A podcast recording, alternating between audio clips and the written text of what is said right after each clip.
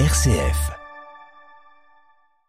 Église accueillante avec C M M A Assurance Champenoise depuis dix-sept cent soixante-quatorze. Bonjour, aujourd'hui je vous propose d'aller du côté de La Chapelle-Lasson. J'ai près de moi le maire, Alain Basson, bonjour. Bonjour. Et puis le curé à la retraite, président d'une association qui entretient, c'est les travaux de l'église de La Chapelle-Lasson, le père Paul Royer, bonjour. Bonjour à vous et à tous les auditeurs de R C F. Père, euh, donc président de l'association qui a été constituée, à quelle occasion ? Alors l'association, euh, la sauvegarde de l'église de La Chapelle-Lasson, à l'initiative du maire, à partir du moment où les projets de restauration devenaient consistants, il fallait qu'on ait une association pour euh, montrer au pouvoir public d'une part que c'était pas qu'une idée du maire, mais une idée de c'était ratifié par un grand nombre de gens. Et dès le départ, on a eu beaucoup d'adhérents à l'association et aux activités de l'association, ce qui montre que monsieur le maire avait vu juste. Alors, on peut nous raconter un peu l'histoire de cette grande chapelle que l'on trouve sur le bord de la route en sortant de La Chapelle-Lasson pour euh, les précisions. Bon, l'histoire euh, n'a jamais été écrite sérieusement, donc c'est à partir de l'architecture et de quelques documents qu'on arrive à reconstituer quelque chose. Bon, ce qui s'impose, c'est que l'église, euh, quand on arrive dans le, dans le cimetière et qu'on voit l'église, elle est immense.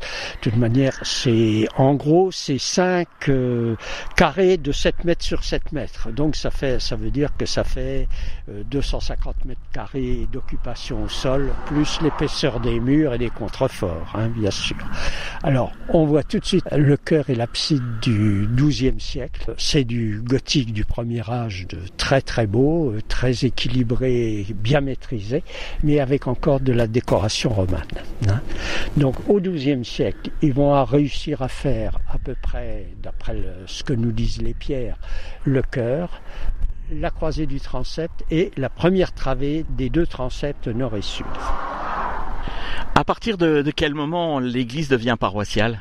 Elle est donc une église monastique, mais pas de bénédictins ou cisterciens qui chantent les offices, mais d'une, d'un ordre hospitalier. Donc c'était pour les besoins de la communauté seulement. Hein, voilà. Elle ne deviendra paroissiale qu'au dix-septième siècle, vers seize cent trente, euh, parce que On a, la tradition dit qu'il y avait une église dans le village, mais personne ne nous a jamais dit à quelle place elle était. Voilà. Alors, elle, euh, à ce moment-là, il va falloir reconstruire euh, une part de nef parce qu'il n'y en avait pas. Il n'y avait que le transept et, les, et le chœur. Et cette nef, euh, d'après un dessin de Gastebois de la fin du dix-neuvième, euh, on avait l'impression que c'était une simple grange, quoi, euh, très utilitaire euh, pour les besoins de la population. Et à la fin du dix-neuvième siècle, aidé par un prêtre qui avait des liens sur le village, Et la, et la commune de l'époque euh, va reconstruire la nef actuelle qui est du néo-gothique en reprenant modèle sur le reste de l'église. Alors aujourd'hui, euh, on est en deux mille vingt-deux, il y a eu déjà de gros travaux de, de fait et peut-être que monsieur le maire peut nous en parler. Alors euh, les travaux eux-mêmes ont commencé le seize mars deux mille vingt, c'est une date qui doit marquer pas mal la population puisque c'était le jour du confinement, début du confinement, donc les travaux se sont arrêtés le seize au soir, ils n'ont fait qu'une journée, mais ils ont repris en juin et actuellement il n'y a pratiquement pas de retard. Mais c'est le fruit surtout d'une assez longue procédure, puisque après l'effondrement de la voûte de l'abside, un mois et demi après la tempête de quatre-vingt-dix-neuf à peu près, c'est-à-dire en fin janvier deux mille, euh, des devis ont été établis par l'architecte des bâtiments de France et on était à peu près à trois millions d'euros de travaux prévus. Et donc c'est resté un peu comme ça pendant plusieurs années. Et puis à force d'avoir en deux mille quatorze de réunir déjà toutes les collectivités concernées, une proposition par la D R A C et les bâtiments de France nous a été faite pour refaire un, un pré-diagnostic avec un architecte qui nous proposait pour euh, moins de vingt-cinq mille euros. Ce qui était fait, très bon diagnostic d'ailleurs, qui a repris bien évidemment les travaux de euh, l'architecte des bâtiments de France, mais qui a complété c'est pour ça qu'il est arrivé à, à bien préciser l'origine de toutes les déstructurations et de l'effondrement de la voûte. Et après présentation de ce prédiagnostic, la D R A C et les bâtiments de France nous ont proposé de faire une réouverture au public pour un million d'euros à l'origine, et puis euh, ça s'est prolongé puisqu'il y a des travaux supplémentaires qui ont dû être faits à un million et demi pour rendre l'église accessible au public. Donc actuellement on est à peu près à la fin de, la procé- de cette procédure là, mais on verra un petit peu après qu'on aimerait faire la restauration globale. Là, on est à la reconstitution de la voûte, de l'abside. C'est un très très beau travail qui a été fait dès lors. Tous les travaux sont magnifiques, hein, que ce soit les travaux de réparation du clocher, tous les travaux de maçonnerie, euh, même les échafaudages, c'est un, peut-être un peu ingrat, mais c'est un gros travail. Et là, donc, on est à, à peu près à la fin de ces travaux. Ils sont en train de reconstituer la voûte de l'abside. Mais quand on dit un million, un million et demi, euh, la, la commune euh, a les moyens ? Alors le budget de la commune est d'environ soixante-cinq mille euros, donc vous comprenez qu'on a très peu de moyens pour faire ça. Mais l'église a été classée au monument historique en dix-neuf cent soixante-douze, ce qui nous permet d'avoir des fonds publics, donc de la, l'État. Euh, les travaux actuels sont en deux tranches, hein. Une première tranche euh, qui est la plus importante de huit cent cinquante mille euros hors taxe, hein, parce qu'on parle toujours hors taxe quand il s'agit des subventions. Donc une grande partie euh, par l'État, soixante-dix pour cent, quinze pour cent par département et quinze pour cent là, par la région, toujours sur hors taxe.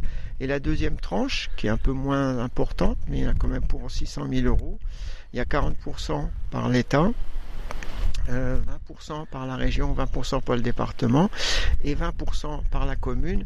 Mais c'est là aussi qu'interviennent, euh, parce que la commune, bien sûr, même ces vingt pour cent-là ne peut pas, c'est là qu'intervient euh, l'association qui a bien bien travaillé depuis sa création avec beaucoup de, d'adhérents, mais aussi de dons, de mécénats, et puis aussi des fonds éoliens qu'on a pu euh, obtenir, même si c'est partiellement, par rapport à ce qui a été promis. Ça nous a permis de démarrer, puis de faire aussi euh, la partie de la commune, et puis aussi la communauté de communes qui avait, euh, initialement la communauté de communes du, du Pays d'Anglure avait voté une subvention qui a été reprise à la fusion par la nouvelle communauté de communes. Mais au-delà de tous ces fonds euh, hors taxes, il y a aussi euh, une partie de la T V A qui ne nous est pas remboursée, qu'il faut financer, même si c'est trois virgule quatre-vingt-seize pour cent. Euh, sur un million et demi, bah, ça fait quand même presque soixante mille euros, hein, qu'il faut trouver. Et puis euh, beaucoup d'autres choses, l'électrification par exemple, qui n'est pas du tout subventionnable. Donc il y en a pour vingt-quatre mille euros aussi. Et le C I E M n'intervient pas? Non, non, là, pas dans ce domaine-là. Non, non. Alors donc il faut organiser des manifestations, Père Paul? Comment l'association a, avec deux, deux activités particulières qui ont rencontré un grand succès, les concerts organisés par euh, l'association, mais surtout grâce à monsieur le maire qui fait partie d'une, d'une chorale et qui nous a trouvé des chorales qui sont venues à des prix défiant toute concurrence, mais qu'on a quand même indemnisé, hein. Et puis euh, la journée du patrimoine. Euh, alors dans les deux cas, on se trouve avec deux cents personnes à peu près chaque manifestation. Hein. Donc euh, et puis les adhésions à l'association fait que petit à petit, bah, on, on a accumulé, on a accumulé de quoi euh, donner un coup de pouce sérieux à la, à la restauration. Hein. Et le coup de pouce sérieux, il va falloir continuer de le donner. D'autres travaux sont prévus. Alors euh, là, on est donc à la fin de la, la première procédure, et nous, notre but, c'est de restaurer complètement l'église. Donc euh, on va refaire un dossier, parce qu'il y en a un premier qui est, n'a pas pu aller jusqu'au bout au début de l'année, mais là, on va recommencer un dossier euh, au mois de juin pour faire la restauration des sols, puisqu'on peut voir euh, actuellement que les sols ont un décalage de niveau d'environ trente-quatre centimètres entre les transepts et l'allée. Donc on veut remettre tout euh, au même niveau, c'est-à-dire à moins dix-sept euh, par rapport à l'allée actuellement. Et puis euh, il y a des travaux de couverture qu'on n'a pas pu faire parce que ça dépassait euh, les pourcentages autorisés du marché. Donc ceux-là, il va falloir les faire. Et puis euh, une création euh, avec euh, l'accord pour l'instant euh, officieux de la D R A C, puisqu'on en a discuté quand même de toute cette nouvelle procédure, nouvelle opération qu'on veut mettre en route.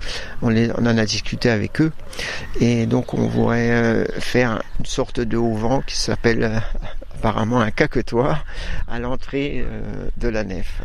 Et puis euh, l'aménagement des abords, mais il n'y aura plus grand chose à faire parce que c'est déjà prévu dans la procédure actuelle, euh, la restauration des abords. Eh ben, messieurs, merci de, de m'avoir reçu euh, ici, là, de, devant cette belle chapelle, puisque on pourrait dire une belle église euh, à la Chapelle-Lasson, mais bon, historiquement, c'est plutôt la chapelle.